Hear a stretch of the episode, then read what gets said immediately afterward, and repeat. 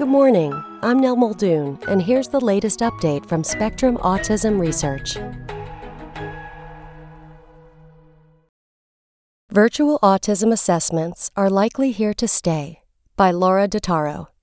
Shortly after the coronavirus pandemic began, clinical psychologist Janice Keener was floored when she reassessed a boy she had evaluated for autism in her clinic a few months earlier. During that initial visit, Keener hadn't observed any of the repetitive behaviors the boy's mother had described to her, and Keener couldn't confirm if he had autism. But when Keener started assessing children remotely because of the pandemic, the mother asked her to evaluate her son again, this time from home. Completely different presentation, says Keener, assistant professor of clinical pediatrics at Children's Hospital of the King's Daughters in Norfolk, Virginia, who then diagnosed the child with autism that was a really neat opportunity to see into a window of the child's world. Over the past year, experiences like Keener's have become commonplace as the coronavirus pandemic has forced researchers and clinicians to find alternative ways to assess children for autism.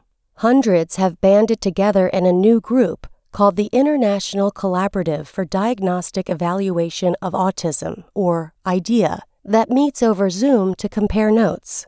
And many in that group and beyond say virtual assessments have proved more successful than they anticipated and will almost certainly endure after the pandemic ends.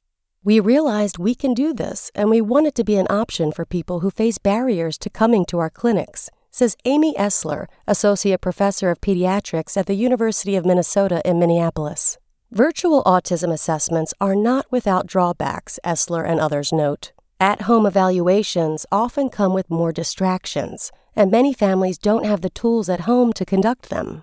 For some people seeking a diagnosis, especially young children and those with severe traits, interactions over a screen can be difficult, sometimes prohibitively so.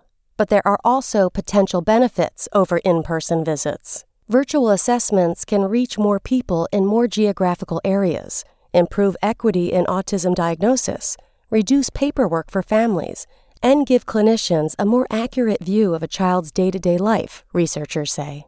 There are things that the pandemic forced that we wanted to happen a long time ago, says Stephen Kanne, director of the Center for Autism and the Developing Brain at Weill Cornell Medicine in New York City and one of IDEA's founders. Empty Toolkit Researchers and clinicians use a variety of assessments to diagnose autism, usually involving both interviews and behavioral observations. One of the gold standard tools, the Autism Diagnostic Observation Schedule, or ADOS, also calls for a specialist to interact directly with a child. Shortly after the pandemic started, Catherine Lord, Distinguished Professor of Psychiatry and Education at the University of California, Los Angeles, and co creator of the ADOS, determined that a valid ADOS assessment could not be conducted over a video call or in clinics with people wearing masks or other personal protective equipment. People are really decked out to try to be safe, Lord says, so there's all sorts of sources of distraction, and it's really not fair to say that a child doesn't look me in the eye, ordinarily one of the cardinal signs of autism that clinicians look for during an assessment. But without the ADOS, many clinicians lost their primary method for making a diagnosis. Without those diagnoses, many autistic children lost access to behavioral therapies and other necessary services and researchers could not do behavioral assessments in person to make or confirm a diagnosis or measure levels of autism traits. Clinical trials, for example, often use the ADOS to evaluate autism traits before and after an intervention. With that tool off the table, many trials have been slower to restart than they would have been otherwise, says Grace Gengoux, clinical professor of psychiatry at Stanford University in California. We only trust the science as much as we trust the measures we're using, Gengoux says. Many research grants also stipulate use of the ADOS or of an ADOS score that is less than a year old. Studies with such grants, as a result, have had to be reconceived or put on hold indefinitely as the pandemic drags on. Every study is going to have to have an asterisk by it if it was done during this time, Kanne says. Esler had to shift her study on obesity in autistic people she had originally planned to correlate health data, which she had intended to collect in person, with ADOS scores. Because she is now using virtual assessments and wearable technology, she won't be able to connect health data with autism trait severity as she intended. Her research clinic is also losing ADOS scores that would have been routinely entered into a database for future analysis. We're going to have I don't know how many years worth of data with no ADOS, Esler says. It's really hard to think about. Bright ideas. Every month, IDEA virtually gathers more than 200 autism providers in seven countries. Those researchers and others have cobbled together new diagnostic processes that borrow elements from the ADOS and other tools. Caregiver interviews, such as the Vineland Adaptive Behavior Scale and the Autism Diagnostic Interview Revised, which are well suited for remote use. A video based screener called TELE ASD PEDS, originally designed for rural families and often referred to as the TAP, and a kind of temporary ADOS stand in developed by Lord herself called the Brief Observation of Symptoms of Autism, or BOSA. Whether this approach is as accurate as in person assessments remains to be seen. Researchers are still gathering and analyzing those data.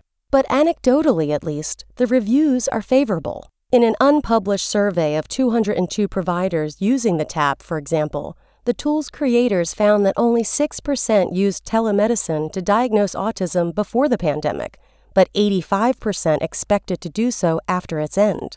Clinicians also reported a high degree of confidence in most of their remote diagnoses. I think it's amazing, says Cheryl Klaiman, Associate Professor of Pediatrics at Emory University in Atlanta, Georgia. You feel like you can't do it and it's going to be so off before you start doing them, and then you do them. Some autistic people may prefer remote options too. Of 117 surveyed adults who were referred for a diagnostic evaluation of autism or attention deficit hyperactivity disorder in 2020, only 48% said they would have preferred an in person meeting, and 60% said remote assessments should be available after the pandemic ends. In Esler's clinic, the switch to more remote assessments has also helped alleviate the clinic's long wait list. They are evaluating young children within six to nine months rather than a year or longer. She also received a grant in December to create and send families kits with puzzles, toys, books, and games to help clinicians assess young children's cognitive skills and autism traits, and to lend out tablets to help families without that technology participate in video calls. Making the virtual appointments accessible for all families felt particularly urgent to Esler after George Floyd was killed just a few miles from her lab in Minneapolis. It feels really great when you know the family has everything they need, Esler says. We really doubled down on our diversity, equity, and inclusion efforts this year, and so we really wanted to make sure that every family had a good opportunity for us to see what we needed to see, and that things like toys and resources weren't getting in the way. Looking forward. In the short term, as people start to feel safer coming into labs and clinics, but restrictions such as masks and distancing remain, researchers will need to balance what's possible with what's most effective, Gengoux says. In the United States, most insurance companies are covering telehealth visits only as an emergency measure during the pandemic. They could rescind that option once conditions improve, a prospect some clinicians say they are unhappy about. I really hope that insurance companies continue to reimburse telehealth, Keener says. The option to do telehealth evaluations for families is huge. And many state licensing laws don't allow appointments when the provider and patient are located in different states, a potential barrier for researchers conducting and studying telehealth assessments in the future. This pandemic has made everybody question whether that really makes a lot of sense, Gengoux says. Improving remote assessments could help build the case for insurance coverage. Researchers need continued funding to provide families with resources like Esler's at home kits and for studies that collect and analyze data on the validity of remote assessments, they say. And they're also working to understand if there are certain characteristics that make some people better suited for remote assessments than others. That information could also highlight what virtual elements deserve to be maintained, even when in person assessments can fully resume. Many of us found out no, it's okay. We can do this. And it's still good patient care, Kanne says. It changed the way we thought about how to do assessments. The post Virtual Autism Assessments Are Likely Here to Stay appeared first on Spectrum Autism Research News. That's all for today. Check back on Wednesday for more content from Spectrum Autism Research or go to spectrumnews.org.